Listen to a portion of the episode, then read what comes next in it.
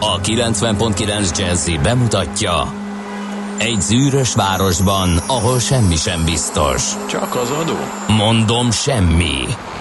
Ahol a kisbefektetőket senki sem védi meg a tőzsdei kilengésektől, és a sikátorokban leselkedik a kíméletlen hozamgyilkos. Csak négy férfi múlik a közbiztonsága. Hadnagy urak, merre vannak? A mindenre elszánt és korrumpálhatatlan alakulat vigyáz a rendre minden reggel. Ezek az állati nyomozók? Négy férfi egyeset és egy nyalóka. Ács Gábor, Gede Balázs, Kántor Endre és Mihálovics András. Az íróasztal mögül pedig Profit kapitány diktálja a tempót. Humor, emberi sorsok, közönséges bűnözők és pénz, pénz, pénz. Egy különleges ügyosztály. A Gazdasági Muppet Show minden hétköznap reggel a 90.9 Jazzin. De is figyelj, ne csak a bárányok hallgassanak. De miért? Ha nincs pénzed azért, ha megvan, akkor pedig azért. Millás reggeli. Szólunk és védünk. Jó reggelt kívánunk, kedves hallgatóközönség! Kezdünk is. Nehéz megszólalni. Mi jutott beled? Miért? Hát ez a nagy nehezen elkezdem itt a mondókámat stílus, ez micsoda? Meglepett, hogy ilyen gyorsan véget ért ez a reggeli felvezető időszak, mondjuk akkor így. Már mi a banánhéj? Vagy Hát nem is beszélgettünk, mert bejöttél, eleve elkésve, és beletemetkeztél a magyar narancsba, úgyhogy kíváncsian várom a lapszemlét. Ez, ezt így nem lehet szociálisan. Értsd meg. Figyelj, benne vannak olyan Te információk. is egy emberi társadalom tagja vagy. Kíváncsi nem vonultál voltam. ki ebből az emberi társadalomból, úgyhogy kommunikálj Készültem a, a mai műsorra. Nem és most kell készülni, arra már tegnap este készülni. Na, majd Mert jelent. láttam, hogy Nem készült. ma jelent meg. Ez, ez az újság, amely plusz információkat ígért abban a témában, amiben nem, amit nem értettünk, abban a konfliktusban, ami az index széteséséhez vezetett, és vannak benne plusz információk. Fogunk, fogunk is róla beszélni a Nagyon jó. műsorban. Igen. A banánhéj nagyon vidám volt. Ö, Na, így ugye, van, ugye. Írja ezt a hallgató, de Ács Gábor is egyetértett vele. Mármint, hogy vidám? Ezért, igen. Hát figyelj, szórakoztató volt. Lehet, hogy kicsit sokáig tartott, de nem ő tartott sokáig, mert csak két perc volt. Lehet, a többi tartott előtte sokáig, hogy egy picit belenyúlt egy perccel a műsor időnkbe. Na, mondhatjuk így. Igen. No, um, ez a Millás reggel itt a 90.9 Jazzy Rádion, azt nem tudom, elmondtam-e, meg hogy Ács Gábor a műsorvezető társam. Nem mondta, csak elindultál, csak olyan la- lassan értél volna oda, hogy ezért szóltam közben, hogy kicsit felgyorsítsalak. Köszi. Mihálovics András, természetesen. Immár negyedik napja, és még egy ezen kívül is hátra lesz, e, mielőtt e, a váltás bekövetkezik, és e, Maci kolléga marad még egy hétre. Én viszont a távozás. Mi? lépek. Nem is néztem a beosztást, ne őrítsetek már meg, hogy megint egyfolytában. De, de, jaj, tényleg meg át kell vezetni a hivatalos értesítőbe. Ugye, hogy nem, pedig Még a- megmondtuk a Gedével, hogy csak és kizárólag Jó a van. kalendár, mint olyan Jó van, majd elfogadható információ Még- forrása. Számunkra erre a stáb 50%-a fittyet. Hány? Jó, Aztán hát- utána csodálkozunk. A magyar közlönyben még nem jelent meg, de majd intézkedünk ez ügyben is. Uh, mit kell még tudnia? Igen, 0 30 20 10 9 0 9. Írjatok már, légy szíves valamit, tulajdonképpen bármit, mert azt hiszük, hogy egyedül vagyunk, bár a banánhéjes hallgató, aki szerint vidám volt a banánhéj, az, az, az a hallgató hogy nem- bebizonyította, Nem, hogy nem vagyunk egyedül. hibáról igen. van szó. Igen. Igen. A két műsorvezető, a Fapad és a Mezgaz, ég és föld írja. Nem, nagyon foglalkoztatja a hallgató közönséget a mi interpersonális viszonyunk. Amely kiváló köztudottan. Igen, vagy nem. nem ezt rábízzuk a Kivéve reggel 6.15 és 6.30 között. Azon túl a, Hát műsor, hiszen profik vagyunk. a műsorban hullámzó, de 10 után kiváló. Mondhatjuk így. Igen. Uh, július 23-a van, csütörtöki nap, és a juditokat, xéniákat szeretnénk kiemelt figyelemben részesíteni. Mondhatjuk úgy is, hogy az első zeneszám, ami majd fog következni, az legyen az övék, benne vagy? Ö, benne néztem, hogy mennyire olyan, Azért amit névnap- láttam, láttam, nem, nem olyan, verbálisan. nem olyan dal, amit névnapra szoktak küldeni, de most vagy kinevezünk egy másikat neki, vagy erre azt mondjuk, hogy most névnapi, de Igen. Majd meghallod.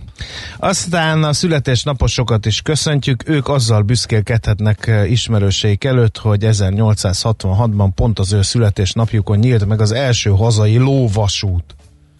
Ez kérem szépen a Szénatér és Újpest városkapu között a Pesti Közúti Vaspálya Társaság üzemeltetésében működött az első pesti lóvasút. Igen. Tudunk És? valamit? Mert nem az, hogy a lóvasút, mint műfaj, ugye egy Mármint villamos mire kocsit húzott egy ló, nagyjából ennyi a lóvasút. Egy vagont húzott egy, Egy ló. vagont, igen. Igen. Egy? És sinem ment, képzeld el. Na ezt nem értettem sose, hogy ez miért jó. Mert könnyebben gurul. Tényleg? Igen. Ezt nem tudtam. Nem tudom, Fizi- ez is fizika állítólag. Mondták nekem, mikor érdeklődtem ez ügyben. Igen. És a lóvasútnak ugyanúgy volt a remíze? Ahol a lovakat tárolták? Persze. És abrakolta, és volt műszakjuk a lovak? Hogy? Ja, persze. De ez nem lehetett valami gyors. Gyors lehetett? Egy ló húzta? Nem, tudom. lassú volt, lassú volt. De most nézzek itt ilyen ké- korabeli képeket, Na, ló Budapesti ott? lóvasút 1880 körül, hát elég kicsi a kocsi. Hát szerintem ilyen, mondjuk ha két oldalt ültek, de nem hiszem, hogy két oldalt ültek, mondjuk olyan nyolc személyes lehetett. És Hát voltak nagyobbak is. azt mondja, hogy egy ló. Ráadásul nem is hidegvérű ló, azért én ezt így bevallom őszintén nem értem. Bizt, ja, hát mondtad, hogyha ez így könnyebben gurul, akkor azért most már mégiscsak értem. Azt mondja, hogy először 1803-ban ö, a Surrey Iron Rail nevű társaság Dél-Londonban ö, használta a lóvasút intézményét. Várjál? Jaj, de belemásztál a témbe. Most el, el, érdekel, még sose gondolkodtam el ezen. A lóvasút előnye a szekerekhez képest a kisebb gördülési ellenállás miatt a nagyobb terhelhetőség, a nedvességtől független használhatóság és a könnyebb, jóval símább futás volt. A közforgalmi lóvasutak Ezt korai... meg úgy, hogy jobban Igen, igen, igen, igen, igen. De a nedvességről nem ejtette szót. Amit, azt, eh, amit én azt annyira nem értem. Ja, hogy akkoriban még nem volt minden lebetonozva, meg lekocka kövezve, Persze, hanem hát sárosak voltak az utak, és ott a, mm. a, a hát apám, hogy milyen érdekes dolgok történnek a világban, amire én őszintén naívan már-már gyermek ilyen rácsodálkozom. Könnyebb, jóval simán futás volt, hát az biztos, hogy a, a lovaskocsi az ráz, mint az őrült annyira. Mikor mentél? Mikor közlekedtél utoljára? Kérlek szépen laskocsival? nekünk fogadhajtásból is vizsgázni kellett. Te hajtottad a fogatot? Micsoda, be is kellett tudni fogni. Tényleg? Igen, és egyszer az Lovagol- újságírók lovagolni és barátaik fogadhajtó versenyén bronzérmes lettem. Tényleg? Bizony. Valamikor a 2000-es, 90-es évek végén, 2000-es évek elején volt ilyen, hogy újságírók és barátaik halászléfőzés fogadhajtó versenye, és a halászléfőzésben egyszer az őszpörköltem el, mert nem tudtam, hogy halászlét lehet csak főzni. Ott külön díjat értem el, és egy másik évben pedig harmadik lettem a fogadhajtás. Mivel motiválta a lovat kockacukorral? Klasszikus Ah, te nem érted ezt. Az ember és egy ló kapcsolata az egy külön műsort is megér, akár, de nem, az a, az a trükkje, hogy a, aki nem ért a lovakhoz, az nagyon sokszor azt csinálja, hogy hát azért van rajta a kengyel, hogy sarkantyúzzad, meg azért van rajta a, a gyeplő, hogy azzal majd te irányítod, és téped szerencsétlennek a száját, pedig hát igazából nagyon finom mozdulatokkal lehet irányítani, még például testsúly áthelyezéssel is. Hú, az neked azért nem könnyű. Mi? Hát azzal nekem sokkal könnyebb, mint neked. Mondjuk igaz, hogy már így kipusztultak alólam a lovak, mert nem akarom őket gyötörni ezzel a testsúlyjal, tehát nem ez a testsúly az, ami Hát igazán a lovak sportoknak igen. kedvez, de, De, hogy amúgy lovagolni is meg kellett tanulni az meg egyete, kellett. egyetemen. A gazdát, mi, és vizsgázni kellett belőle rögtön az első fél évben. lovaglásból. Igen. És szőrén ülni, tudod?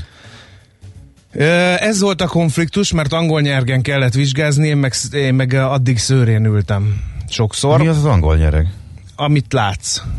A- hogy a- nincs ilyen elől ilyen nagy kiemelkedő valami, nem mondok szakkifejezéseket, mert De, mondj. nonverbális jeleidből arra következtetek, hogy mint tyúk az abc tehát van a western nyereg, ami így el van terjedve, biztos látták Cowboy filmet, hogy így fogalmazzak, abban van egy ilyen magas elől, a, ott a pasinál, el, el, a ló nyaka és az, a lovas között van egy ilyen kiemelkedő dudor, érted? Ahhoz kötik a lasszót, meg ilyenek. Aha. Az megvan? Hogyne, hát persze. Na ez az angol nyergen nincs, akkor így tudod megkülönböztetni. Ja, értem.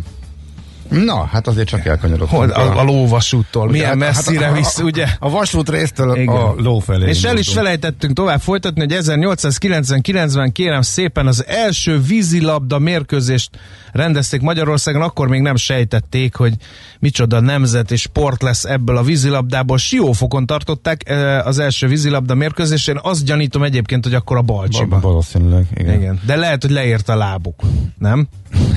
és úgy vízilabdáztak. Hát gondolom azért hajóval vitték be őket egy két kilométerre, hogy ne érjen le a lábuk, vagy hát Igen. nem tudom, hogyan oldották meg. Igen, aztán eh, 2003-ban eh, Mexikóban az utolsó Volkswagen bogár gördült le a gyártósorról. Összesen ebből a modellből 21 millió 529 ezer 464 darabot gyártottak. Az szép szám. Uh-huh. Aztán születésnaposainkról gyorsan, mert eh, rohan az idő. 1846-ban született eh, július 30-án Pál László magyar festőművész, aztán ipartörténeti mérföldkő 1863. július 30-án Henry Ford amerikai autógyártós, a Ford Motor Company alapítója. Szerintem nem véletlenül tűzte az HBO tegnap este műsorára pont az aszfalt királyai Ez nem Henry Fordról szól, hanem a fiáról szól, de, de, de nagyon érdekes film egyébként és nem csak az autóverseny szerelmesének, mert én nem vagyok az, megnéztem, mégis egész élvezhető volt, és a zenéje egészen elképesztő, tehát tudom ajánlani. Nem láttad még? Nézd meg, tényleg jó. Tehát ahogy a Enzo Ferrari fitymája második Henry Fordot, az, az a film egyik csúcspontja számomra. Nem akarok spoilerezni, de de, de majd nézd meg. Jó. Aztán Svarci is ünnepli születésnapját, mindenki Svarcia, ő nem akarnám lebecsmérelni az ő életét és munkasságát, hiszen nem elég, hogy testépítőként, de filmszínészként, sőt politikusként is bizonyított Arnold Schwarzenegger 1947-ben július 30-án született. Aztán egy másik színész, Jean Reno, francia színész is ünnepli a születésnapját, ő 1948-as évjáratú, és egy harmadik színművész, ám ő hölgy, Hilary Swank, Oscar díjas amerikai színésznő, ő producer is. Ő 1974. július 30-án született, és a millió dolláros bébit láttam tőle, azt hiszem uh-huh. utoljára. Az nagyon tetszett. Bár engem nem, nem nagyon szeretem a sportfilmeket, és főleg a megrázó sportfilmeket. Ez eléggé megrázott az a, az, az alkotás. Azt legalább láttad? Vagy a spoiler ezzel el nekem? Jó, meg vagyok nyugodt. Reno-tól, a nagy kékség. Igen, az annyira nem jött be, de igen. Az, igen, ez elég fura film volt. Aha. Igen, és a Profi, Leona Profi. Hú, azt igen, Natalie régen, Portman igen, de nem tett rám nagy benyomást az sem. Jöttünk, láttunk, visszamennénk. Azt szerint. Az, igen, amikor igen, a lovagok igen, a modern korba visszajönnek ja, az. A, a, Vannak annak erényei, a harmadik nyilván. egyre, egyre durvábban romlik a minőség, a, ahogy haladunk előre a sorozatban, de az első még egész Hát jó. akkor marad, maradok a Clint Eastwoodnál, hogyha már választani kell. És Svarci filmjei közül Vörös Szonya, Na, szerintem most akadj, hmm. akadjunk le erről a von... nem, nem, meg, megint, Vörös zsaru. megint úgy tűnne, hogy csak húzogatom a számat, pedig nem Vörös szeretném. Zsaru, nem? Ne, ne húzd be, Semmi? ne húzd be Terminátor 2. Ezeket Ide nem, nem akartam Te eljutni. Dehogy- de, de, sztrájkolsz? dehogy nem láttam, de a Terminátor egy bosszantóan, borzasztóan rossz film. Tehát A, a- a második rész? Hát azért, mert te nem szereted az akciófilmeket, és fogalmas, ezért mondom- fogalmad sincs, ezért mondom, hogy nem akar- nem egy akarok Koch eljutni. MP5-ös gépkarabé, azért nem, meg, na mindegy. Na, hát bevallom őszintén, hogy Na, azért az figyelj. Ég és Föld titulus az ilyenkor is filmélményeink eh, számba vétele kapcsán is teljesen helytálló. Figyelj, a Gran, Tor- a Gran Torino-t nemrég láttam. Nemrég, hát Mhm. jó kivártál. Jó, jó kivártam, igen, igen. Na, a Gran És, Torino-t azt jól néz meg, Mi- mi- ve- vesd ö, a szemedet még egyszer rá, meg még egyszer, nézd meg, mert szerintem én olyan öreg ember leszek, mint a Clint Eastwood abban a filmben. Te nem. Nem? Nem, de már nekem is mondták, nem tudom. Úgyhogy, ú, akkor viszont itt kőkövön nem marad, ha mindketten abban az irányba haladunk. Na, az, egy, na, az például nagyon tetszett ez a film. De Na végre. csak hogy ne úgy tűnjön, hogy nincs olyan film, ami elnyerné a tetszésemet. Na, Hallgató jó, írja, hogy Marika néni szülinapja is ma van. Feltétlenül köszöntsük. Köszöntjük. Marika Igen. nénit is a következő zene számmal, meg az összes születésnapos.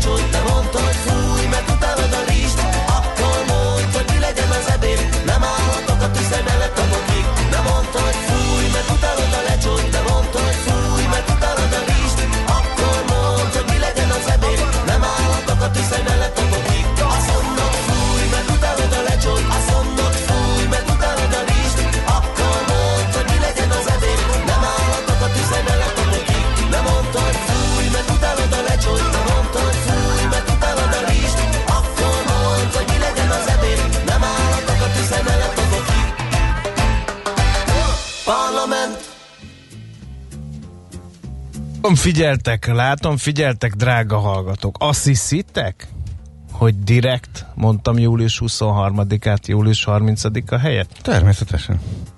Bizonyám, azért, hogy lássam, hogy idei lehet írogatni, hogy itt vagyunk, meg figyelünk, meg nem tudom én micsoda, de vajon tényleg koncentráltok-e? Ezt teszteltük az imént, és szerencsére mindig van valaki, legalább egy tucatnyian, aki, aki figyel, és mindenféle csatornán ömlik be, hogy nem július 23-a van. De gondoljunk bele, ha De visszamentünk volna. őszintén a születésnaposokat és a 23. adásmenetből olvastam. Dehogy is. Nem? Azt onnan olvastam? Ne idegesíts el. Most gyorsan ránézek. Nem is ma ünnepli a Svarci. Azért, hogy meginoktál, az sokat elmond, hogy mennyire volt szándék. Nem, nem, jó ez, jó, hát itt van, Habsburg, Lothar Inge, Károly, Arnold Schwarzenegger, Jean Reno, Novák Emil Bardóci Attila, igen, hát ez a, ez a 30 igen. Jó van, megnyugodtam. A lóvasút kicsit összezavart az elején.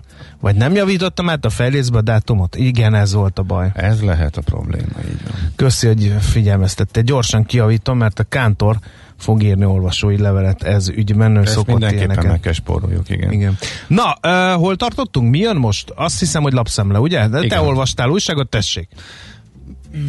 Figyelj, én Várjál, fel kell vennem az okulárimat, addig mondja el. Jó, addig On- egy hallgató üzenet. Születésnapos Marika nénit elképzeltem, hogy Dzsangával a szájában keveri a lecsót.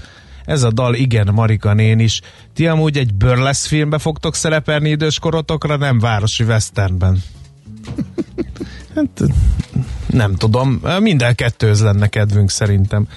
Most lehet azt hallani, kedves hallgatóink, hogy lapsúrogás. Ács Gábor kb. egy olyan 7 perc alatt fogja megtalálni azokat a sorokat, amelyeket majd a lapszemle keretei között megoszt veletek. A Magyar Narancs címlapját szemlézi, a nagy sajtószemle következik tehát, felmutatja, így nyírták ki az indexet, olvasható a címlapon, Figyelj, erről csak annyit vesz. mondok, erről csak annyit mondok, hogy akit érdekel a sztori, annak érdemes elolvasnia. Én kollégáktól kaptam a tippet, hogy ebbe olyan dolgok fognak megjelenni, amik választ adnak sokak kételjeire. Ezek arról szóltak, hogy ők nem látják azt, a, azt az okot, ami miatt azonnal ami annyira beleszólás lett volna a szerkesztőség életébe, és föl kellett volna mondania, és az elmúlt napokban sok helyen nyilatkozott Bodolai László, ugye az alapítvány tulajdonosa vezetője, aki az indexet tulajdonja üzemelteti, és sok minden nem volt tiszta. És ö, ő beszél, de azért ez nagyon fontos volt az elmúlt napokon is tudtuk, hogy ő ugye beszélhetett az elmúlt napokban a szerkesztőség tagjai meg titoktartást ö, fogadtak, ezért valószínű volt, hogy egy csomó mindent ők nem mondhattak, nem mondhatnak el.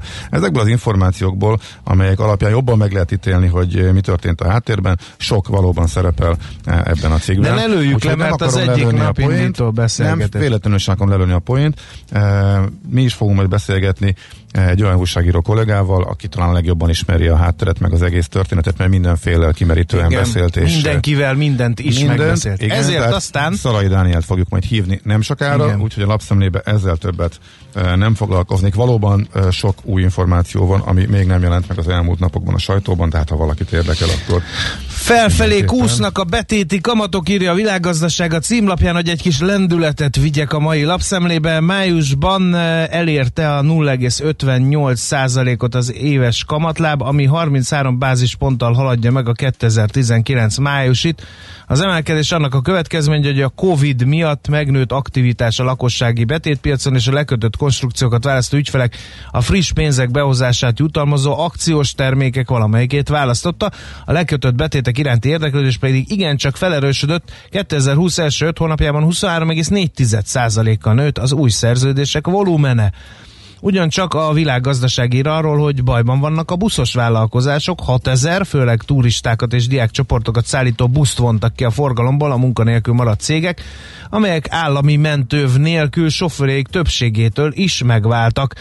A hiteltörlesztési moratórium lejárta után sokan a járműveiket sem tudják majd megtartani, írja megint csak a világgazdaság, és csak itt, csak most Csakács Gábornak egy hír, görög multi pályázik a Malév GH helyére, Miután felvásárolta a BHS Handling Kft-t, amely a napokban Golder BHS Kft-re változtatta a nevét, beléphet a repülőgépek és a légiutasok teljes körű kiszolgálásának piacára Magyarországon a Golder csoport.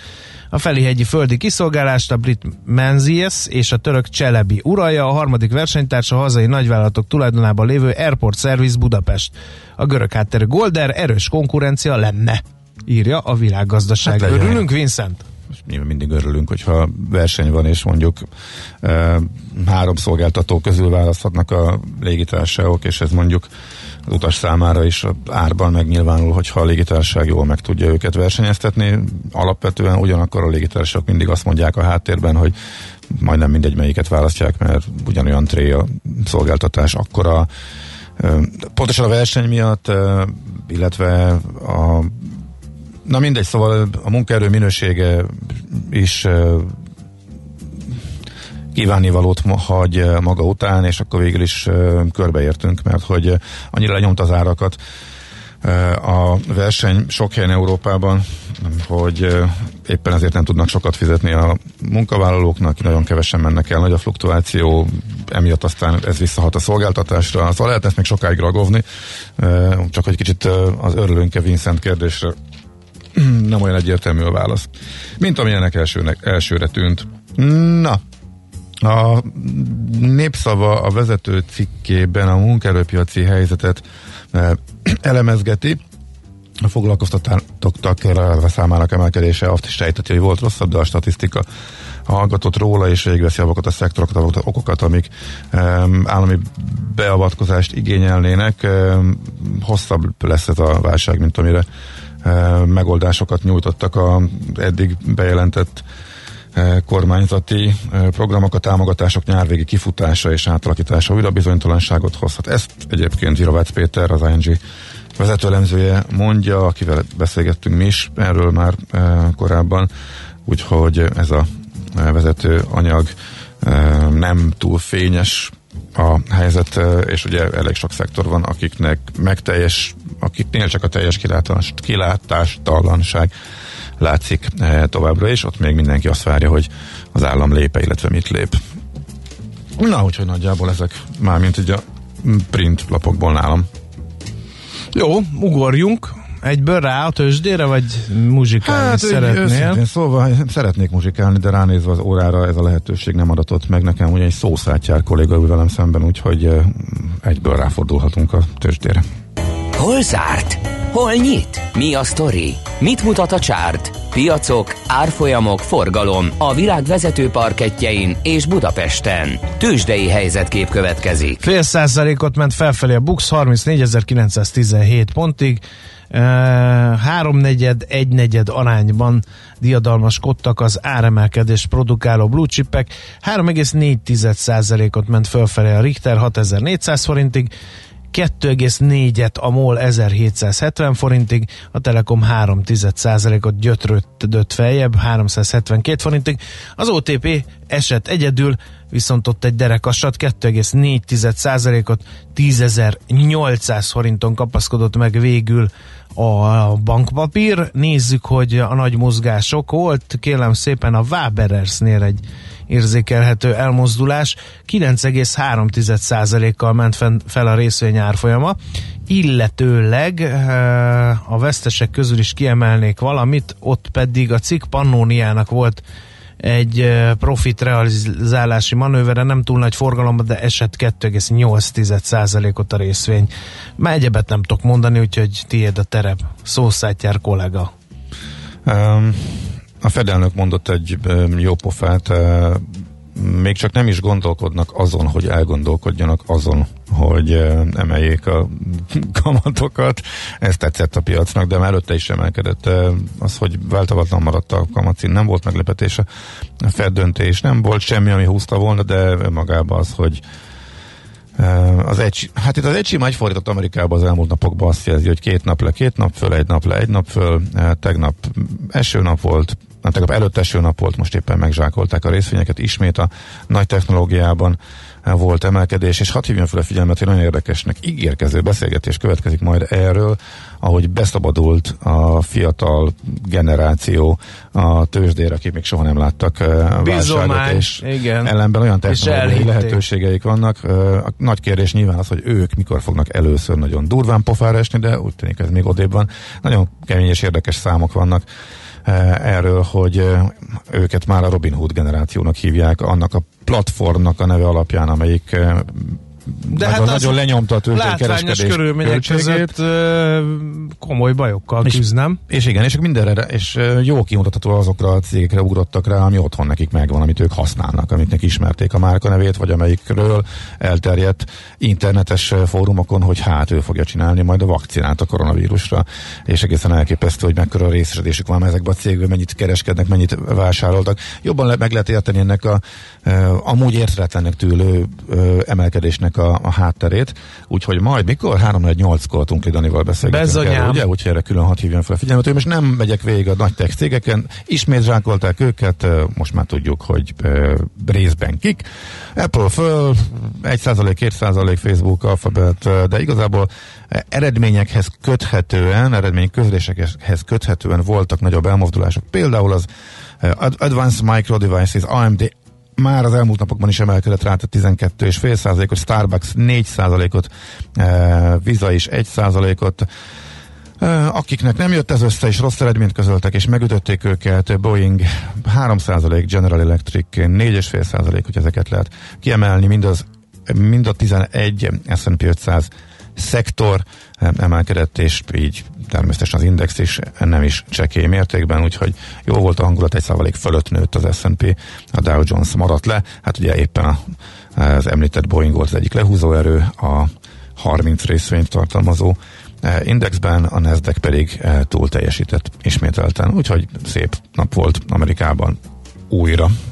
Tőzsdei helyzetkép hangzott el a Millás reggeliben.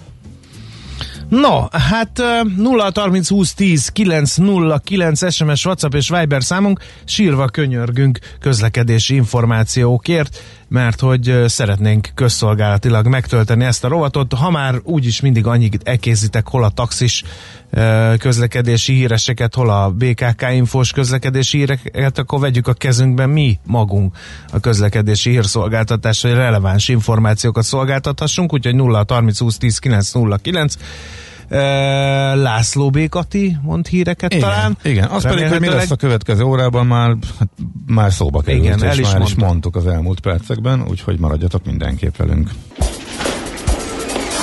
A reggeli rohanásban könnyű szemtől szembe kerülni egy túl szépnek tűnő ajánlattal. Az eredmény krétával körberajzolt tetemes összeg. A tethelyen a gazdasági helyszínelők, a ravasz, az agy és két füles csésze és fejvállalakzat. A lehetetlen küldetés megfejteni a Fibonacci kódot. A jutalom egy bögre rossz kávé és egy olyan hozamgörbe, amilyet még Alonso Mosley sem látott. Millás reggeli, a 90.9 Jazzy Rádió gazdasági mapetsója. Vigyázat! Van rá engedélyünk!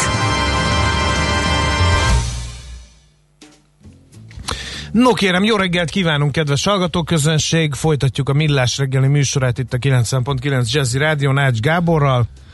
És Mihálovics Andrással. No, Na hát, um, ah, igen. Jó, sem, ah, mi van? 0 30 20 10 9 0 9 nem akarok SMS. morogni.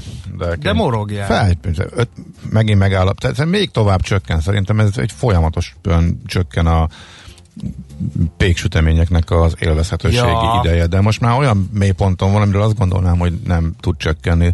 E, Másfél napja este vettem Aldis zsömlét, az már tegnap reggel is alig volt ehető. Tegnap délután pedig óriási dilemma volt, hogy csak emiatt elmozduljak és elzarándokoljak, és azt mondtam, hogy nem, hát emlékezzünk vissza a gyerekkorunkra, még simán ettük a háromnapos dolgokat is, és nem is voltak olyan is. rosszak.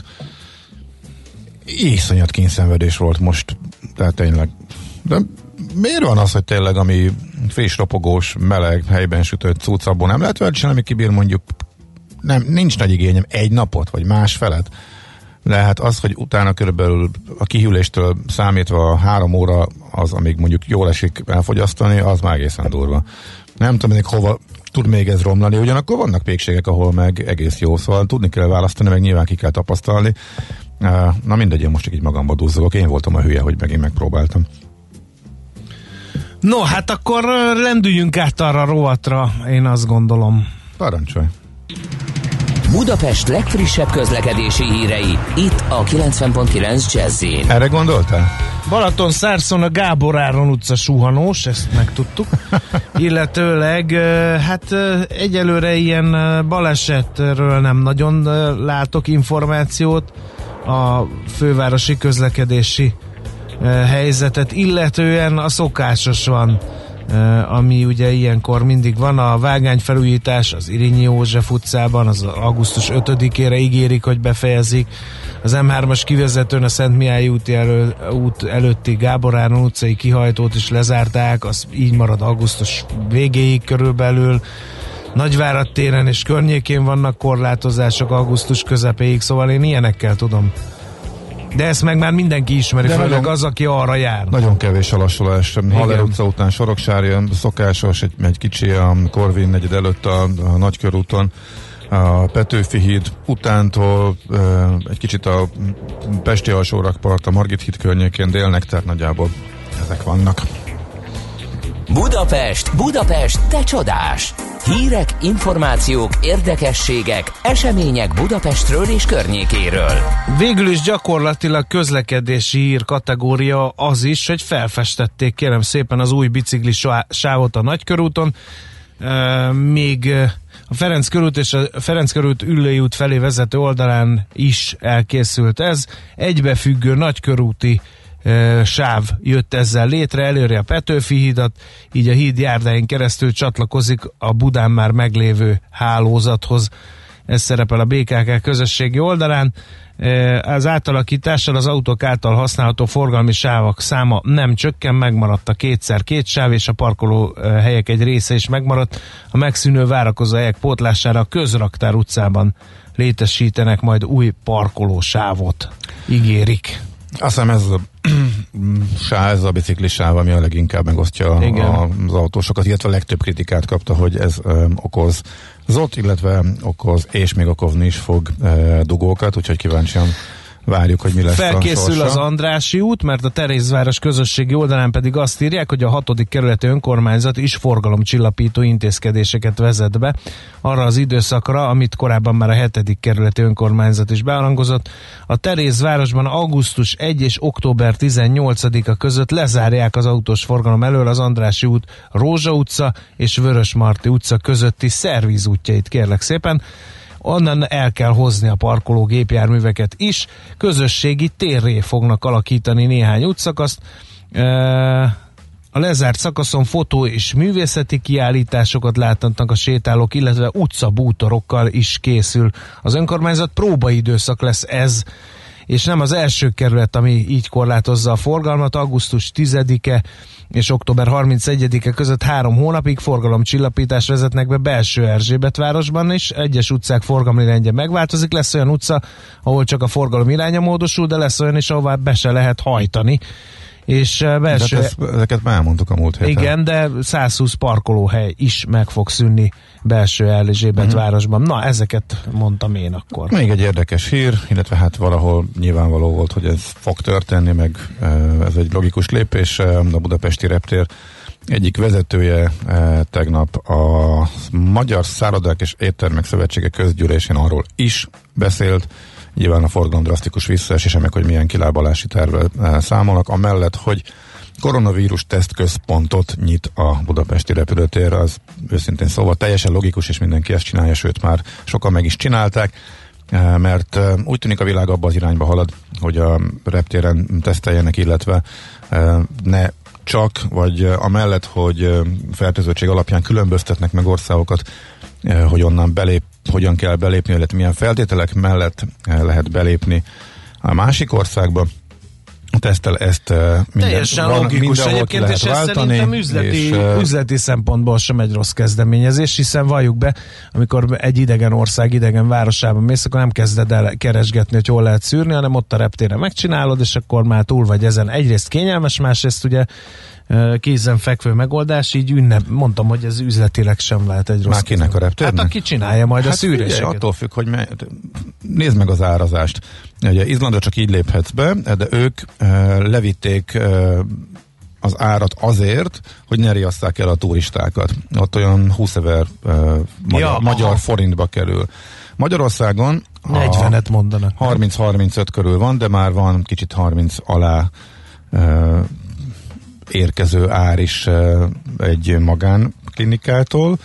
A Bécsi reptéren már régóta működik, ott nagyon brutális, a 180 euró, tehát az mondjuk nagyon-nagyon durva, tehát valószínűleg ez árfüggő.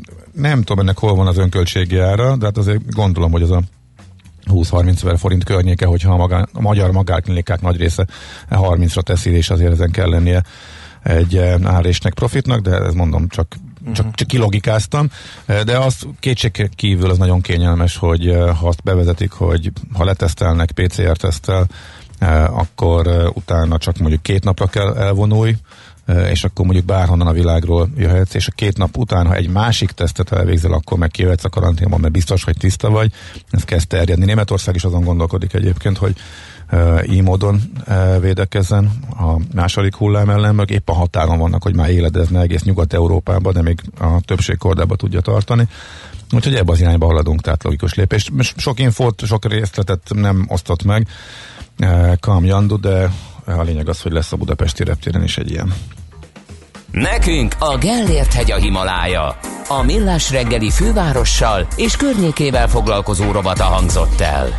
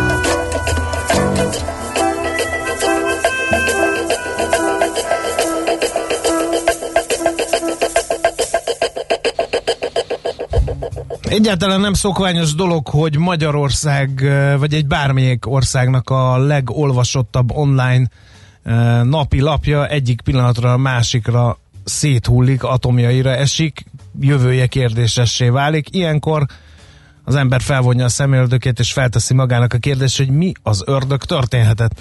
Hát kérem szépen, nagyon sok szereplője van ennek a történetnek, az összes fontos szereplővel beszélt Szalai Dániel, a Média1.hu alapító főszerkesztője, úgyhogy tőle reméljük, hogy valamilyen eh, egyszerű vagy nem túl egyszerű magyarázattal szolgál a történtekre. Szervusz, jó reggelt kívánunk! Jó reggelt kívánok, köszöntöm a hallgatókat is. No, hát eh, te tisztán látsz? Mert mi nem. elolvastunk mindent, amit lehetett tőled is, meg másoktól is, minden nyilatkozatot, és eh, bevallom őszintén nem tudnám megmondani, hogy mi vezetett idáig. Igen, miért romlott meg annyira végletesen a viszony a két fél között, akik elvileg mindketten az Index továbbélésében és független működésében Legalábbis voltak ezt mondják, legalábbis. Hát igen, ugye ott kezdődik, hogy, nem, hogy valójában ugye nem két fél van, hanem több fél van. Uh-huh. Ez egy nagyon komplex, nagyon bonyolult cégstruktúra és egy nagyon bonyolult felépítésű rendszer volt.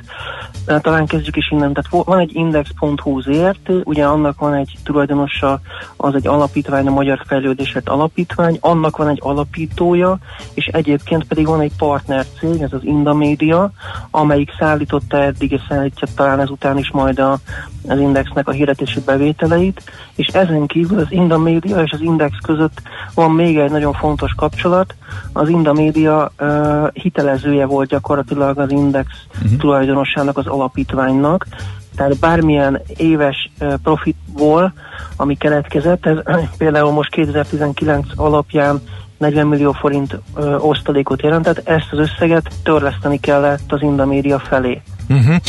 Uh, akkor egy kérdés felmerül. Ugye az Inda Média tulajdonosi körében viszonylag régebben volt egy váltás, és akkor akkor lehetett tudni, hogy az új tulajdonos, Vaszi Miklós, ő azért kormány közeli médiumoknál felbukkant, ugye az Echo TV-nél, volt a TV2-nél, az Origónál, stb. stb. Uh, akkor bennünk Gáborral felmerült a héten a kérdés, hogy hogy, hogy nem akkor állt fel a szerkesztőség, hiszen akkor lehetett tudni, hogy a kasszakulcs az olyan kezekbe került, aki, hát hogy is mondjam, csak mint hogyha ellentétes véleménye lenne az Index szerkesztőségével aktuál politikai ügyekben mondjuk.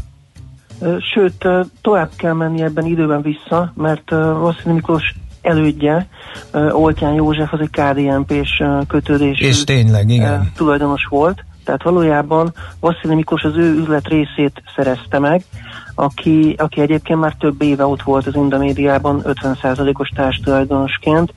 Tehát gyakorlatilag egy ilyen helycsere történt, kormányközeli ember helyett egy kormányközeli ember ült oda, és hát márciusban érkezett meg Vasszili Miklós az Indomédia társtulajdonosi székébe, és akkor annak idején a média egy meg is kérdezte Dúr Szabolcsot, hogy mit szól a, a fejleményekhez, és akkor még egy eléggé optimista uh, nyilatkozatot adott, persze nyilván nem is nagyon lehetett abban a helyzetben még uh, mást mondani, mert uh, mert az egy friss fejlemény volt, még nem történt semmi konkrétum, amit lehetett volna. Oltyán Józsefre még talán azt mondhatta volna a szerkesztőség, hogy hát nem um, politikus, de mégsem média ember. Vasili Miklós viszont egyértelműen mutatta, hogy milyen irányt képvisel az elmúlt években. Igen, tehát Vassi- Vasszilit nyilván kötik most a uh, kormány közelébe, hiszen a TV2-nek most is ő az elnöke, sőt indul a Pesti TV ősszel, ami szintén egy kormány közeli tévé lesz, és Mészáros Lőrinc pénzén valósul ez meg, aminek szintén ugye Vasszili az egyik kulcsfigurája. Tehát az biztos, hogy ő köthető kormány közeli cégekhez, és felrúják neki azt, hogy annak idén az Origónál például ő bocsájtotta el a főszerkesztőt Sálin Gergőt, aki Lázár János utazásáról közölt oknyomozó írást. Tehát, hogy mondjuk így, hogy te- terhelt a, a múltja az index szempontjából nézve legalábbis a, a kérdést. Uh-huh. És amikor ő megérkezett, akkor már egyébként ugyan nem hivatalosan, de, de voltak olyan hangok, hogy húha, akkor itt most uh, baj lehet, de hát, Igen, de hát ez az- nehezen kommunikálható kifelé, nehezen uh, adható el, hogy most csak azért, mert hogy a KDNP-s helyett most megjött a, a másik uh, pártkötődésű ember, ezért most Most uh, viszont ugyanúgy, ugyanúgy fölmerül eh, az, hogy eh, mi volt az a nagy belenyúlás, ami miatt föl kellett állni. Eh, Az indexes nagyon fontos apró eh, momentum, hogy az indexeseket eh, titokzattartási kötelevetség köti, és ők nem mondhatnak el egy csomó dolgot, amit valószínűleg elmondanak. Bodolai László viszont az alapítványnak a vezetője, akiről viszont nagyon fontos tudni, hogy eh, azért talán nem tudás azt mondani, hogy eh, nagyrészt neki köszönhető, hogy eddig függetlenül tudott működni az index és tartotta a hátát a szerkesztőségért, tehát azt gondolnánk kívülről, hogy abszolút érdek azonosság van a szerkesztőség, illetve a bodolai között, és egy irányba haladnak ehhez képest. E, pont A- ők a- vesznek az össze. ő viszonyuknak a szétrobonása, a súlyos bizalomvesztés vezetett ahhoz, hogy a szerkesztőség úgy döntsön, hogy föláll, és ezt nem csinálja tovább. E, igen. Ennek a hátteréről mit tudsz? Hogy E, igen, hát ugye nagyjából az történt, hogy e, készült egy koncepció, ami az Index átalakítására vonatkozott. Ezt Gerényi Gábor, aki egyébként az Indexnél régen alapító volt, és éveken át ott volt az Index körül, most viszont az, az azonnali.hu-nak a társtulajdonosa, tehát egy másik médiumnak a tulajdonosa fölbukkantott az Index körül, e, hogy ad egy tanácsot, de erre a tanácsra egyébként nem az Index.hu ZRT igazgatósága kérte fel ezt, ő maga is elismeri, illetve Bodolai László is ezt mondja. Tulajdonképpen mindenki ezt mondja egyértelműen, hogy hogy őt az Inda média kérte meg arra, hogy dolgozzon ki egy koncepciót az Index működésével kapcsolatban. Azt is azonban hozzáteszik a, az ő oldalukról, hogy mármint, hogy um, leginkább Gerényi Gábor mondja ezt, hogy ezzel, ezzel segíteni akartak az Indexen, a másik oldal viszont azt mondja, hogy, hogy ez a szétrobbantása lett volna egy egységes uh, szerkesztőségnek, uh, ami, ami a végéhez elvezetett volna ugyanúgy az Indexnek, tehát gyakorlatilag um, uh, szétesett volna az egész. És van egy, fontos, ez a kon- van, igen, van egy fontos ellentmondás. Ugye Bodolai azt mondja, hogy ez már nem volt az asztalon, mikor a szerkesztőség e, a nyilvánossághoz fordult és átállította azt a bizonyos függetlenségi barométert, hogy ezt már ő elintézte. Tehát itt két egyenes, Igen. egyenes ellentmondó vélemény, illetve nyilatkozat van. Igen, sőt azt mondja, hogy erről előzetesen tájékoztatta is uh, Dúl Szabolcsot, hogy ez nem fog megvalósulni. Uh, bent volt nálam a, a műsorban Bodolai, aki azt mondta, hogy, hogy megbeszélték, hogy találkoznak, söröznek egyet, és ott még egyszer meg fogja őt nyugtatni, meg SMS-ezett, vagy valamilyen üzenetet is küldött uh, Dúl Szabolcsnak, illetve nekem uh, át is küldték valamikor július elején azt a jegyzőkönyvet, ahol, ahol van egy határozat arról, hogy ez helyett a koncepció helyett felkérik a vezérigazgatót Pusztai Andrást, eh, hogy dolgozzon ki egy másik javaslatot. Eh, Bodolai azt mondja, hogy nem, nem is akarták, hogy ez a Gerényi terv megvalósuljon, hanem, hanem valójában így akarták el elgyengíteni ezt a, ezt a másik javaslatot, hogy letesznek helyette egy, egy másik elképzelést uh-huh. azzal kapcsolatban, hogy hogyan alakítsák át a, a szerkesztőséget. Tehát az ő kommunikációjuk ebben az, amit a Bodolainak az állítása, olyan az ő narratívája az, hogy az igazgatósági ülésről olyan információ szivárgott ki, amit még nem fogadtak el egy olyan koncepció, ez a versenytárshoz, a 24 pontú az legnagyobb versenytárshoz került,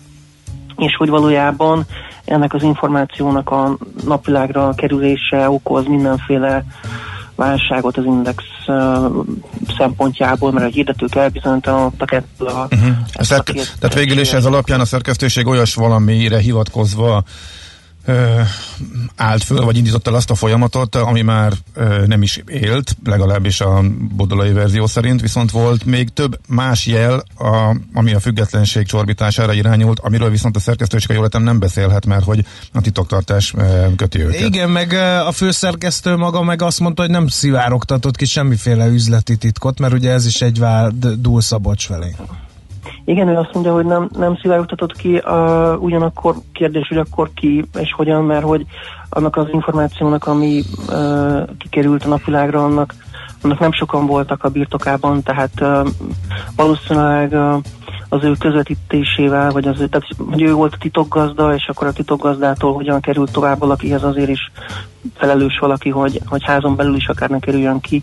Nem tudom, a házon belül, amikor beszélgetek, ott azért úgy Bogdan újságíró, aki azt mondta, hogy hát logikailag azért arra lehet kikövetkeztetni, hogy, hogy onnan jöhetett, de lehet, hogy hogy Hát máshonnan nem jöhetett, mint az igazgatóságból. Igen, mert ő- ők tudtak róla nemes egyszerűséggel.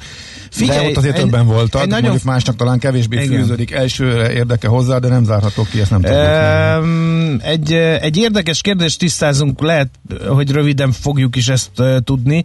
Politikai szál felsejlik, felsejlik ebbe a történetben, vagy csak a, vagy csak a bodolai kontraszerkesztőség konfliktus vezethetett idáig?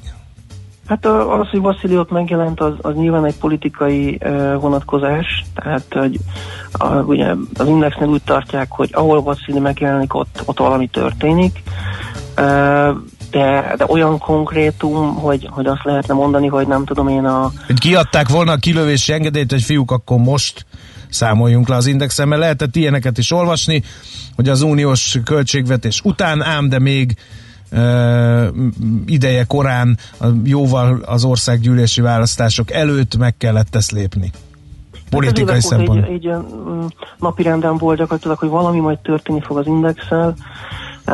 Most ugye ez bekövetkezett, mint egy ilyen valósággá vált rémálom. Most ugyanakkor tehát azt nem lehet mondani, hogy mondjuk nem tudom, letiltottak valami cikket, és akkor ezért álltak föl, hanem, hanem itt az történt, hogy a főszerkesztőt váltotta le a tulajdonos, uh, és, uh, és, és ez robbantotta uh-huh. szét ezt az egészet. Olyan indokkal, meg olyanok alapján, ami egy átlagos cégnél valószínűleg normális dolognak tűnik, tehát ha meginog, meginog a tulajdonos bizalma a főszerkesztőben, akkor az, az kirúgja. Itt azért egy több, sok előzménye volt a dolognak, és ezt nem lehet egy átlagos cégnek venni, és ráadásul voltak háttér megalapodások is a főszerkesztő választásáról, a szerkesztőség beleszólásáról, úgyhogy sok minden van, úgyhogy ezt azt se lehet Igen, de ez elmondani, van hogy érlelődött, érlelődött egyébként ez a gondolat a, a szerkesztőségben már ide, ideje, tehát hogy, hogy ez, ez nem egyik pillanatról a másikra uh, alakult így, hanem, hanem itt már hosszú hónapok, vagy akár még tovább is uh, vezetett ide, azt gondolom. Uh-huh. Tehát, hogy ez az utolsó csepp volt az ő szempontjukból a, a pohárban, uh, és uh, bizonytalannak látták ilyen szempontból a, a jövőjüket. Furcsa volt az is, hogy ugye a vezérigazgatók jöttek, mentek itt az elmúlt egy hónapban például, tehát Pusztai András ugye lemondott, aki eddig vezette a céget, majd, majd egy hétig vezette Hát Bodolai. Bodolai saját ismerőseit, illetve a hozzá vélhetően Ö, igen, hűséges embereket vitt oda. Nagyon jellemző volt igen, a, a cégnek a, a humán politikájára, hogyha lehet ezt mondani, hogy mindig azokat uh, válogattam a Igen. köré, akik, Mhm. akik régen együtt dolgozott. Ugyanakkor nyilván azt teszi fel az ember, aki már megbízik, főleg, hogyha egy ilyen Tehát ilyen érzékeny uh, helyzetben nehéz pláne. helyzet van. Igen. kicsit- Figyelj, egy kérdés, a- ez a jövőre Igen, vonatkozóan van B-terv? Illetve, hogy Bármelyik félnél, tehát uh, akár a bodolai, akár a szerkesztőségnél, tehát lesz új index, mert Facebook csoport már van rá. Azt látom, igen, hogy mind a két fél most már a jövőre igyekszik azért koncentrálni, még itt a sajtót lerendezik a, a, az érdeklődést, de, de hogy, hogy nagyjából azért itt a jövőre próbál mindenki koncentrálni. A távozó index- indexeseknek lett egy olyan Facebook oldala, ami pillanatok alatt elért több mint negyedmillió ö, kedveltséget, tehát annyi lájkja van, ami nagyjából a fele annak, mint amit az index elért több év alatt. Ez uh-huh. hihetetlen nagy gyors épülést jelent. Aztán meglátjuk, hogy ezt tudják-e majd pénzre fordítani, illetve tudnak-e ebből egy új médiumot is létrehozni. Nincs Van ennek mozgástere? Hiszen azért eléggé beszűkült anyagilag a, a, a médiának a mozgástere, ugye nagyon Igen, nagy igen, mértékben az állami pénzektől függnek, és ugye a piaci szereplők is azért valamennyire orientálódnak, hogyha közbeszerzés, vagy ha jóba akarnak lenni a, a, a hatalomgyakorlóival, akkor nem nagyon fognak finanszírozni olyan újságot, ami ez, ennek fricskát ad időnként ennek a végrehajtó hatalomnak például. E, Igen, ezt kezdtem mondani, hogy nagyon nehéz helyzetben vannak. Egyébként nem csak az miatt, hogy ezt hogyan fogják tudni finanszírozni, hanem, hanem ugye már eleve ott kezdődnek a problémák, hogy ők még a régi indexnél még valójában ott vannak, tehát a felmondási idejüket töltik, ugyan van, akit felmentettek a munkavégzés alól, de egy jelentős részüknek még még ki kell töltenie a felmondási idejét, ami azt jelenti, addig nem tudnak elkezdeni újat, sőt, még lehet, hogy utána is ugye van egy versenytilalom, ami korlát esetleg, amit amit Ami a kell. szerződésben Tehát benne van, meg borzasztó sok emberről van szó, tehát ilyen nagy létszámú szerkesztőség, 80, igen. igen, nem nagyon van máshol. És arra látsz esélyt, amit Bodolai mond, hogy ő mm, az indexet egyben tartja, és már hozzámentek ö, olyanok, akik elnézést kértek tőle, hogy ö, így úgymond hátba támadták, és lehet, hogy van, aki még visszatérne, és próbálja majd régi és új emberekkel föléleszteni az indexet? Mm, Ez a szándéka, igen, hogy folytassa tovább. Én azt látom, hogy megkerestek már több konkrét újságírót, ő ugyanazt mondja, hogy nincs toborzás, de mondom, én több nevet is tudok, akit megkerestek. Folytatni akarja, ahogy, a, ahogy láthatóan ezért az újak is így szeretnék folytatni, szóval hát meglátjuk, lehet, hogy a végén két index lesz, egy, egy régi index, meg egy új index, és akkor valamiféle verseny lehet a, a médiapiacon, de egyik, egyik sem lesz könnyű helyzetben valójában, mert az újaknak az anyagi hátteret meg kell teremteniük, a réginek pedig egy nagyon komoly bizalomvesztés után kell visszaépíteni a saját magát és a látogatottságát, ami eddig volt, ezt valahogy megőrizni, és hirdetők felé továbbra is megmaradni, úgyhogy Hát nem lesz könnyű. Ebben Nem, egyetértünk. nem, egyiküknek sem. Oké, Egyik nagyon... sem volt. Eddig sem, igen, de most még egy kicsit talán nehezebb mindkettőnek. Jó, nagyon szépen köszönjük a korrekt összefoglalót, a történet folytatódik, úgyhogy mi is fogunk még beszélni, gyanítom. Köszönjük szépen a munkádat és a tájékoztatást is. Köszönöm szépen az érdeklődést. Minden jót, szia! Sziasztok! Szalai Dániellel, a Média1.hu alapító főszerkesztőjével próbáltuk kibogozni az indexel kapcsolatos szálakat. És akkor még egyszer elmondjuk, hogy ott a média eh, 1.hu nagyon sok eh, fontos háttérinformáció, illetve minden szereplőnek a véleménye ott van. A szerkesztőség máshol eddig el nem mondott eh, indítékait, illetve a beleszólási kísérleteknek a részleteiről valószínűleg nem beszélhetnek a titoktartási kötelezettség miatt. Eh, Erről pedig jó párat a eh, Magyar Narancs friss cikkében el lehet olvasni, hogyha valaki szeretné megítélni ma- magának, hogy eh, ki mit miért cselekedett ebben az ügyben. Érdekel az ingatlan piac? Befektetni szeretnél? Irodát vagy lakást keresel? Építkezel, felújítasz? Vagy energetikai megoldások érdekelnek? Nem tudod még, hogy mindezt miből finanszírozd? Mi segítünk! Hallgassd a négyzetmétert, a millás reggeli ingatlan rovatát. Ingatlan ügyek rálátással.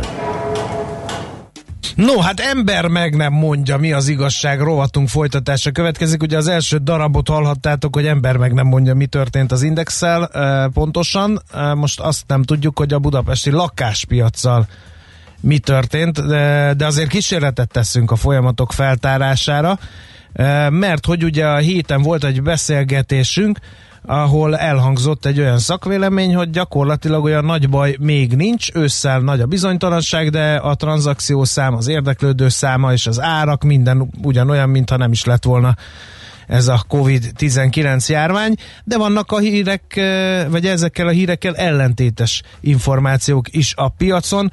Az egyik ezek közül, az információk közül, hogy azért vannak gondok, vannak olyan pesti kerületek, ahol nem érezni a koronavírus járványt, más kerületekben viszont valóságos káosz és bizonytalanság uralkodik. Hogy mi az igazság, akkor megint teszünk egy kísérletet ennek feltárására Balla Ákossal, a Balla ingatlan tulajdonos ügyvezetőjével. Szervusz, jó reggelt kívánunk! Jó reggelt kívánok, sziasztok, köszöntöm a kedves hallgatókat. Szerencsére ugye nem politikáról beszélgetünk, Nem úgyhogy bizony. nem kell azt mondanom, hogy a másik félnek nincs igaza. Lehet egyszerre igaza mind a két félnek, és ugye meg tudjuk keresni egy gazdasági műsor természetének fogva azt, hogy hol vannak az igazságok, és akkor ebből majd kirajzolódik ugye a teljes kép.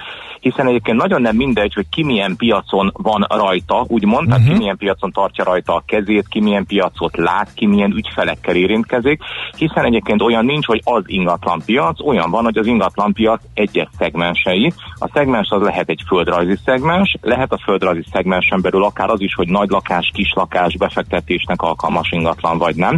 Hadd mondjak egy példát, a mi cégünk profiljába inkább az átlag emberek tartoznak, akiknek egyébként nem nagyon volt olyan gondjuk sajnos az elmúlt időszakban, hogy vajon államkötvényből hogyan rak, vegyék ki vagy rakják be a pénzüket, mert a nagyobb tőkéjüket alapvetően ugye a saját lakásukat egy darab lakásuk kötötte le, és ugye nekik az ingatlan vásárlási szokásaikat nem az befolyásolja, hogy éppen az államkötvény mit kínál, hanem úgy tudnak ingatlant vásárolni, hogy jön a vevő, megveszi az ő lakásukat, és akkor ők is vevővé tudnának válni egy másik uh-huh. Lakás esetében. Tehát teljesen más folyamatokról beszélünk, hogyha mondjuk a befektetőket szemléljük, akik pénzügyeket néznek, pénzügyi alternatívákat néznek egy ingatlan esetében, vagy azokat az átlagembereket, akik ilyen láncreakció során a saját vevőiktől függően mernek tovább lépni. De akkor kik mozgatják igazán a piacot? Mert az átlag ember, ahogy te is mondtad, egy lakást vesz egyszer, és egyet ad el.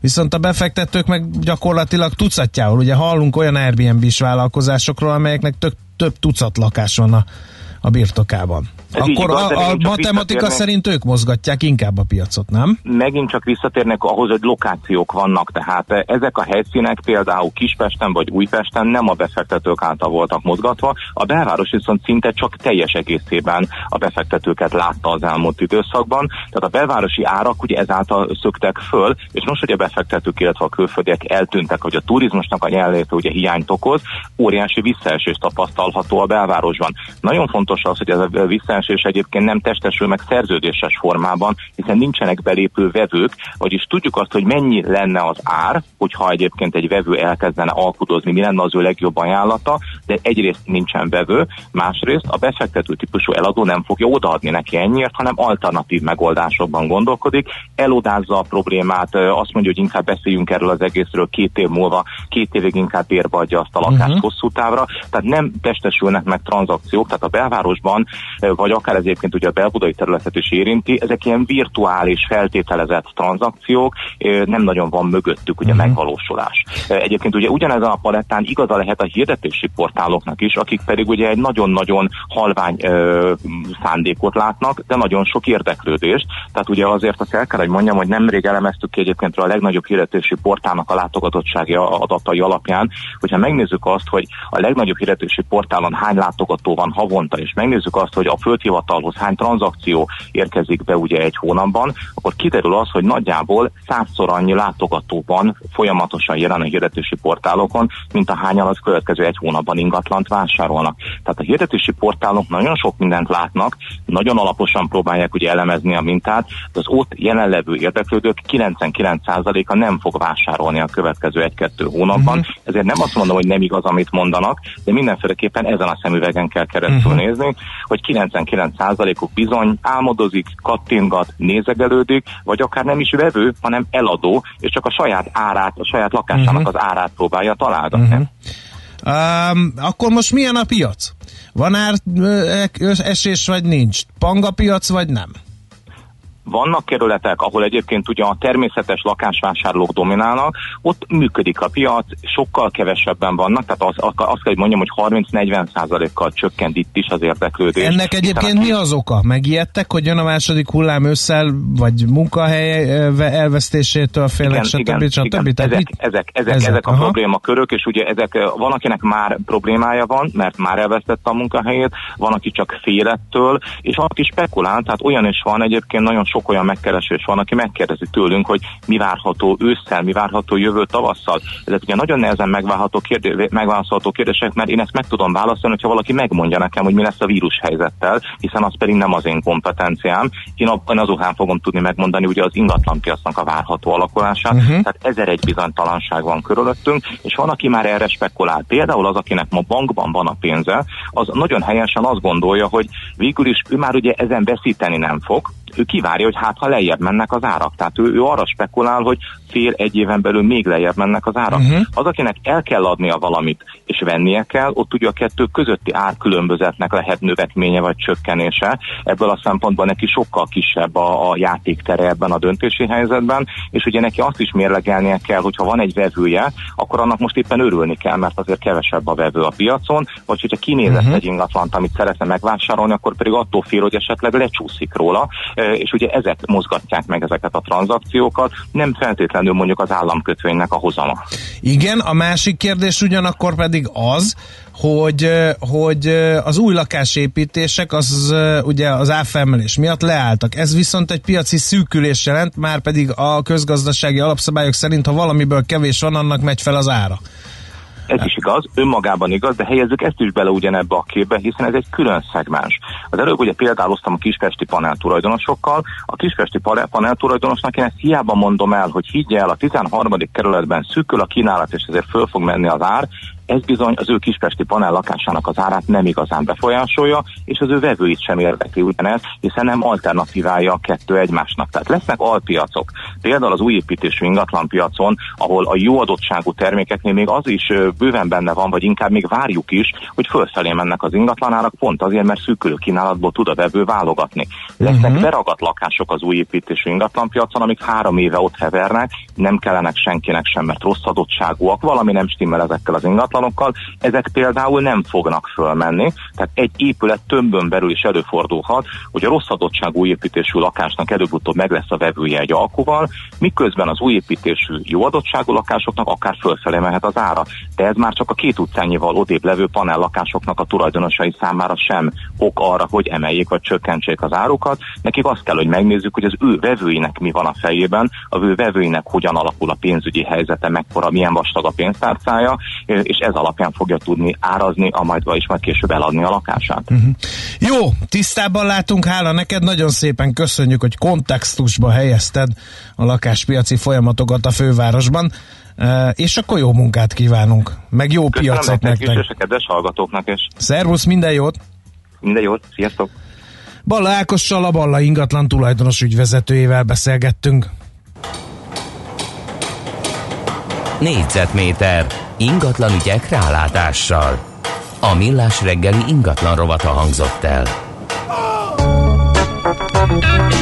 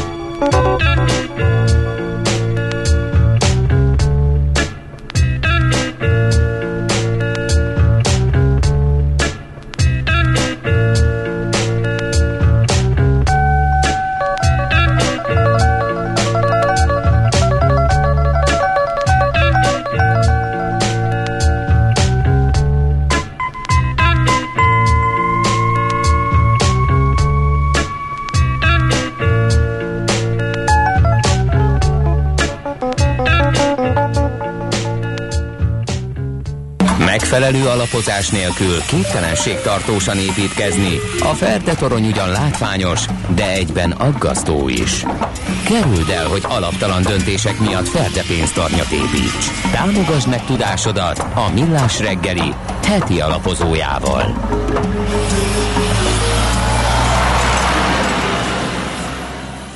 Én mindig mondom, hogy a tős, de nem egyéb szerencsejátéknál, de az Ácsgede páros állandóan uh, minoritásba szorít ezzel a véleményemmel, de most uh, segítő társat kaptam Tunkli Dani személyében az Akkord alapkezelő ZRT portfólió menedzserét, tisztelhetjük benne, aki azt mondta, hogy a befektetőknek nem árt, vagy nem árt uh, tanulni a profi pókeresektől.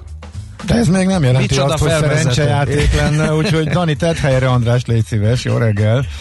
Sziasztok, köszöntöm a hallgatókat. Igazándiból engem tett eh, Jóna Tücsi kollégám pár hete Na tessék. a helyen. Mindenkinek Eh, megvan a maga keresztje a kollektíván belül, látod? Így van, eh, és, és nagy, nagyon helyesen, mert, mert az- azon filozófálgattunk egy fantasztikus kávé keretében Ricsivel, hogy, hogy mit lehet csinálni ezek az amerikai tech papírokkal, amit ugye be Robin Hood befektető, 22 éves, frissen, de már hatalmas tapasztalattal rendelkező srácok az egekbe húznak, és akkor Ricsi mondta, hogy nézzük meg ezt a Masterclass videót, ahol a Phil Ivey a világ egyik legjobb pókerjátékosa tanít pókerezni, mert hogy ennek nagyon komoly tanulságai vannak a mi szakmánkkal kapcsolatban, hogy hogyan kezeled a kockázatot. És uh, igazából ez is volt az egyik nagy konklúziónk, hogy hogy ne, nem szabad kimaradni a mostani tech uh, uh, emelkedésből, viszont uh, még jobban, még hangsúlyosabban kell a kockázatokat menedzselni, mert különben egyszer csak a, ott, ott találja magát az ember, hogy ne, nincs, akinek eladja magasabb áron is hatalmas veszteségek uh-huh. lehetnek. Ez a rövid konklúzió. De néhány dolgot fejts ki azoknak, akik hát nem napi szinten tőzsdéznek. Kik ezek a Robin Hood befektetők, és miért pont a tech szektort szemelték ki maguknak? És Szerintem al- alapvetően van egy olyan érdekes strukturális változás, hogy az intézményi befektetők, tehát az alapkezelők, hedge fundok, akár ilyen nagyobb vagyonkezelők, ők, ők általában értékalapú befektetési szemlélettel fektetnek be, tehát keresnek olcsó cégeket, amiről azt gondolják, hogy később majd drágában el tudják adni. Na most ehhez képest megjelent ez a Y generációs befektetők a, a piacon, ez a mondjuk azt, hogy a 22-től 32 éves korú retail befektető, akik viszont nem foglalkoznak azzal, hogy egy olajfinomítót megpróbáljanak megérteni fundamentálisan, vagy esetleg egy biztosítótársaságot, hanem azt gondolják, hogy végül is nekem van otthon Netflixem, a Netflix jó, akkor Netflixet meg kell venni.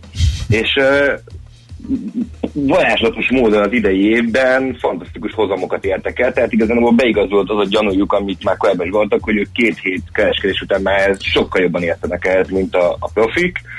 Uh, és hát ennek hatása, részben ennek hatása az egekbe szöktek egyes technológiai papírok, mint mondjuk a Tesla, vagy a Moderna árfoly- árfolyama. Ugye a Moderna a vak- vakcinagyártó, aki... Így van.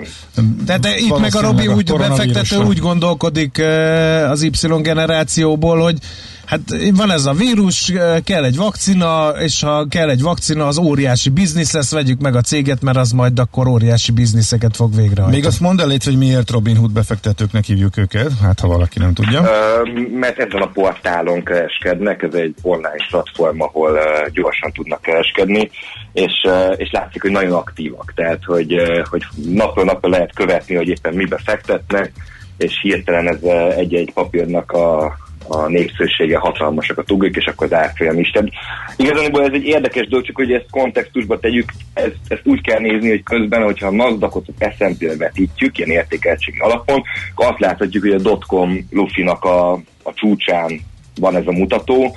Tehát az, az biztosan állíthatjuk, hogy végtelenül üvöltően olcsónak ez a tech szektor nem mondható. Az tény persze a másik oldalon, hogy a, a válságban ez a szektor vizsgázott a leges legjobban. Eh, Ez volt a legkevésbé érzékeny a vírushelyzetre, de nagyon olcsónak nem mondható. Úgyhogy ez, ez is gondolkoztunk Öcsivel, hogy, hogy milyen olyan stratégia van, a, ami igazándiból még benne hagy minket a játékban, Ö, tehát nem maradjunk ki teljesen egy, egy exponenciális emelkedő szakaszból, viszont a, a kockázatainkat ö, csökkentsük le olyan szintre, ami már elfogadható számunkra. Na és mire jutottatok? Mi a megoldás? Hát igazából a megoldás az végtelen egyszerű, és ezt nem mi találtuk most ki, hanem már nagyon-nagyon régen. Uh, igazából mi azt, azt találtuk, hogy mentálisan olyan Ivey is minden egyes póker játéknál meghatározza előtt, hogy mennyi a feláldozható maximum vesztesége, ezt mi is kiszámoljuk, és akkor oda behúzunk egy stopot. Nyilván ez azért jó, mert akkor, hogyha megy fel a piac, akkor szépen megy a, a, a profit, te, termelődik, viszont nyilván, hogyha ha meg eljön, ért, eljön a stopját a piacok, akkor meg hát kiszálltunk a játékból. Most ez nyilván 10 alkalomból 8-szor az algoritmus uh, dominált piac ki is fogja szedni a stopjainkat, de hát ha az a kettő az igazándiból pont uh, annyit jelent, hogy, uh, hogy ellensúlyozza ezeket bőséggel. Uh-huh. És ennek ugyebár egy, egy, egy másik megoldása, de ugyanaz a struktúra az, hogyha call opciókat veszel a, az indexre, tehát igazából ott is az van, hogy egy fix pénzt elköltesz, egy prémiumot, és cserébe tiéd az upside, hogyha ha felmegy a piac. Majd Danikám mondtam, hogy te tényleg azt mondtad, jól értem én, hogy itt a öreg a profi befektetők itt a fiatal tapasztalatnak, tapasztalatlanoknak a hátán próbálnak némi nemű nyereséget elérni. Most nyilván kicsit provokálok és leegyszerűsítek.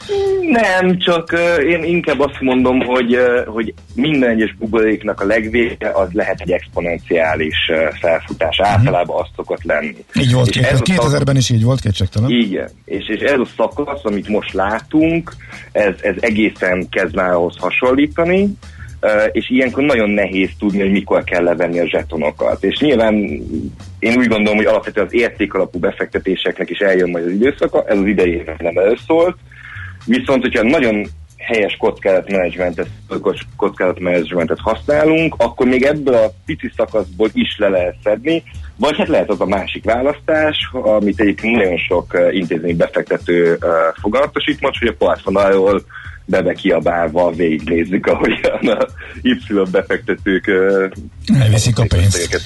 E, igen, csak itt aztán lesz sírás, rívás gyanítom, mert a fák nem nőnek az égig, és láttunk már teklufit, láttunk már orosz válságot, mi vén iszap szemű ráják, e, és akkor is annak is vér és könnyek lettek a vége, az pedig nem jó ám, hogyha az Y generációs befektetők rögtön életük elején belefutnak egy méretes zakóba, mert elmegy egy ideig a kedvük a tőzsdét. Pont ezért kell igazán a kockázatmenedzsmentre még jobban fókuszálni, Uh, és nyilván amikor Na- majd esik a piac, akkor... Na de várd ki a végét, téteket. akkor ezen a vonalon, amit most itt felvázoltál, memve, ők még nem tudják, hogy hullókésekben nem nyúlkálunk. Nem, viszont ők fogják elsőként eldobálni a, Aha. a Netflixet és a Teslát, mert mert nyilván az ő veszteségeknek is sokkal jobban fájnak majd százalékosan is, mint uh, meg abszolút értelemben is, mint az intézménybefektetőknek. Tehát szerintem ez, ez egy nagyon veszélyes játék lesz, és pont azért kell igazándiból a veszélyek előre felkészülni, és, és megmondani előre, hogy mennyi az a zseton, amit ha- hajlandó vagy az asztalon tartani, és ne legyen az túl sok, ne legyen nagyon kevés se, de hogy valami optimumot találni, ami még intézményi befektetőként nem fáj annyira. Uh-huh. Oké. Okay. Hát ez nagyon érdekes. Nagyon szépen köszönjük, hogy meséltél róla, és beszélgettünk erről. Jó munkát, szép napot, Dani. Köszönöm, sziasztok! Szia! Szia! Tónkli Danival beszélgettünk, tehát az Akkord alapkezelő portfólió menedzserével. Heti alapozó rovatunk hangzott el a Millás reggeliben, hogy döntéseinket megfelelő alapokra tudjuk helyezni. No, hát híreket kell mondanunk, nincs mese, meg már dolgunk is van utána. Az Apple ugyanis pert nyert az Európai Unió ellen, hogy ennek milyen tanulságai vannak, ezt fogjuk boncolgatni a hírek után, amelyeket László B. Kati mond majd el.